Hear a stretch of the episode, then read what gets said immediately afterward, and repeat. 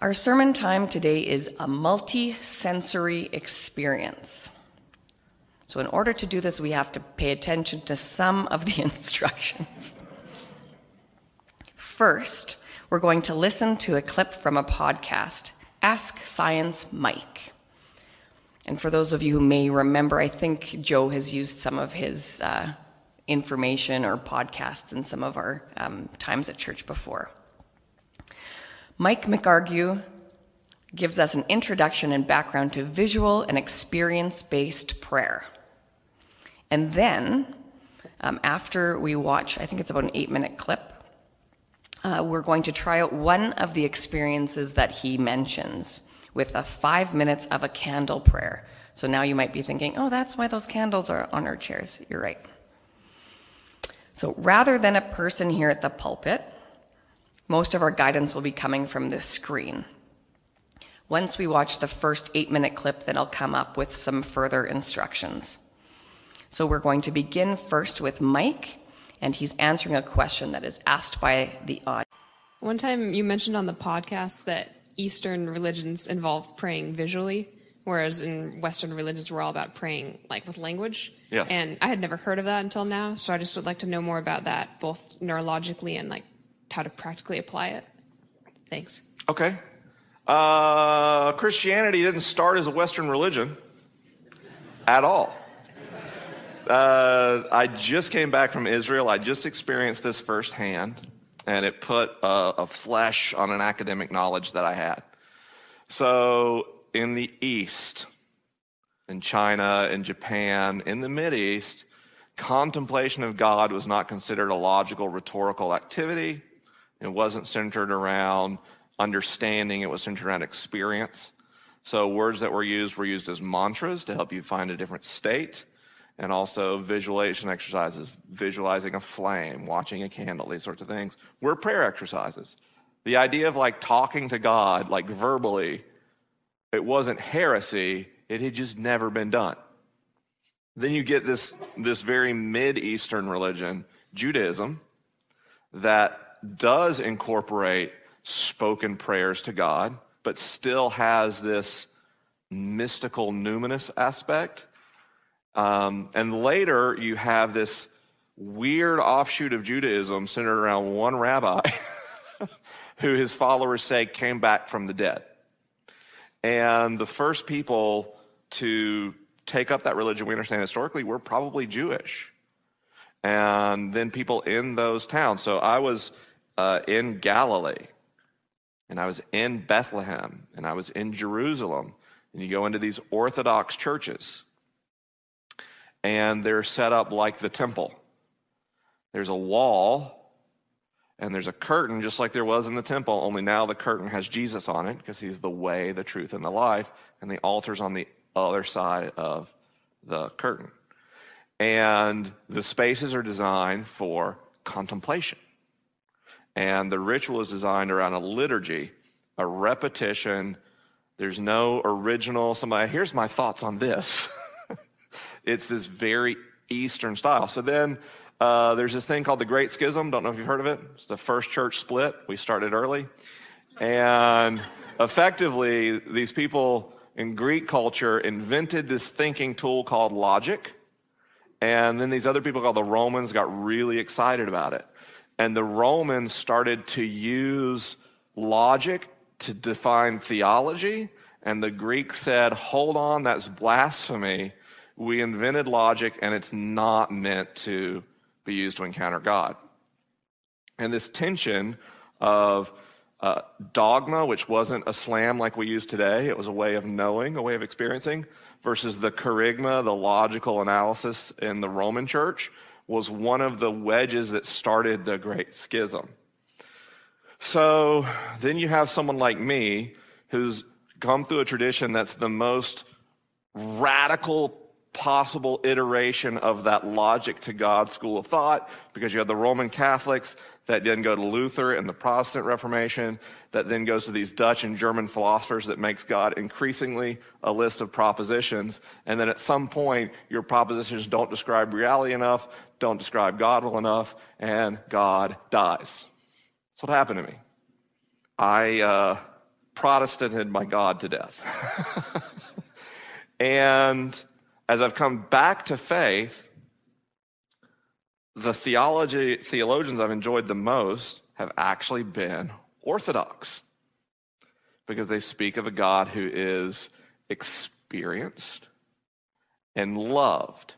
So I read there's a, a book called the Philokalia. I'm translating that horribly wrong. So a set of writings from uh, Greek desert fathers in the third to sixth centuries. And there was this one line that just knocked me out. It said that I can never know God.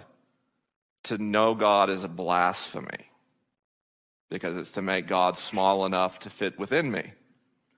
But I can love God and through the love find a knowing. Now, my inner atheist goes, Hey, that doesn't make any sense. and my inner Christian goes, Why not try it? And what I've found today is the prayers that make me feel most connected to God are not verbal in nature. It is a still sitting in God's presence. So if you'd like to try a really simple, Orthodox Christian, this is not a New Age thing. Uh, people were doing this before there was a Roman Catholic Pope, and certainly before we Protestants got started. Uh, if anybody is doing something outside of tradition, it's us. But take a candle, just like a candle, light the candle, and sit in its presence in an otherwise dark room and look into it and have it be the focus of your prayer. Your prayer at first is to realize, like the candle, your light is not eternal. So you contemplate your mortality. But then you imagine that the source of that light is not the candle. The source of the light comes from somewhere else. And so you imagine that light as the warmth and the grace of God. And then your mind, simply move toward that light in gratitude. That sounds really weird for most Western Christians until you do it about three times. And you sit alone in a room with a candle and you feel that presence. And you love that presence. And I, sometimes I weep. And later, when my modernist, skeptical brain goes, well, that was just a neurological response to stillness and light, I go, listen, I love God, and through that love, I found some knowing. And it's not, it's not a knowing you're ever going to understand. And you just talk to yourself and you seem a little crazy. but somehow it's beautiful. And I wonder, you know, I, I walked up to the Western Wall at the Temple Mount. And as I walk up to the Western Wall, my Western atheist is just like, this is ridiculous. All these people fighting over this irrelevant patch of soil. This is so stupid. And I have like a head covering on, and I feel weird about that, but you have to to be at this holy site. And you reach out and you touch that wall, and all that conditioning from contemplative prayer comes back, and suddenly you just get it. You get how somehow this is a, a thin place. Somehow people ascribe the presence of God to this spot and this moment. Or, thank goodness I'd studied contemplative prayer because I sat in Elijah's cave on a Tuesday morning and did a centering prayer around fire, wind, and silence.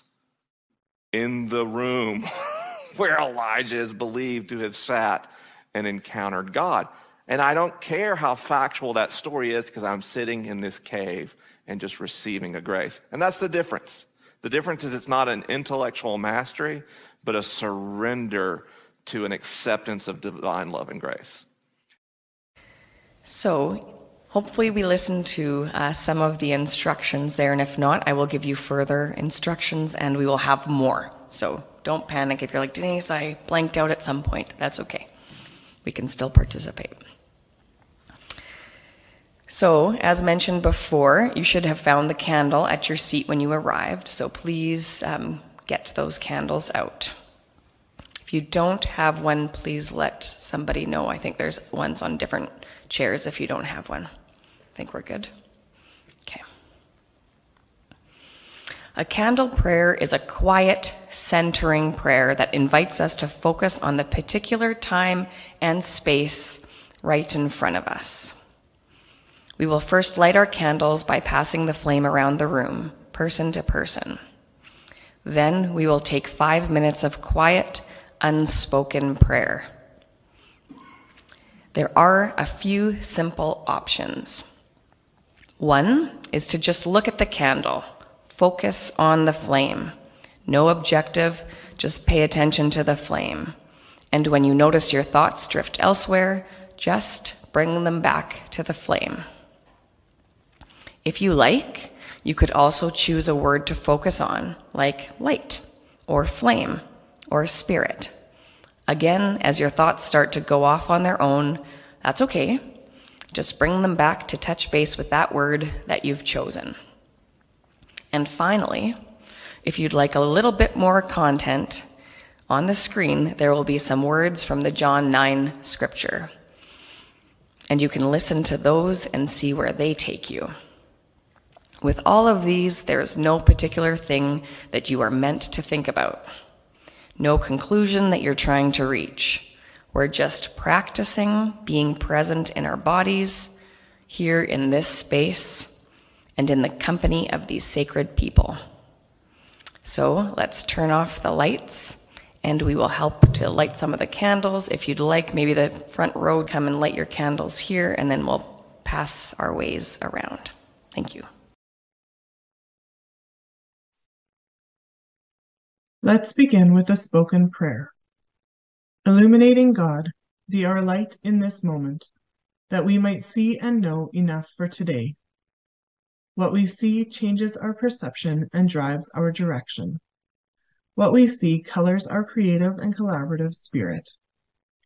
What we see calls that which is shadow into the light. What we see is born of God. Open our eyes, hearts, minds, and spirits.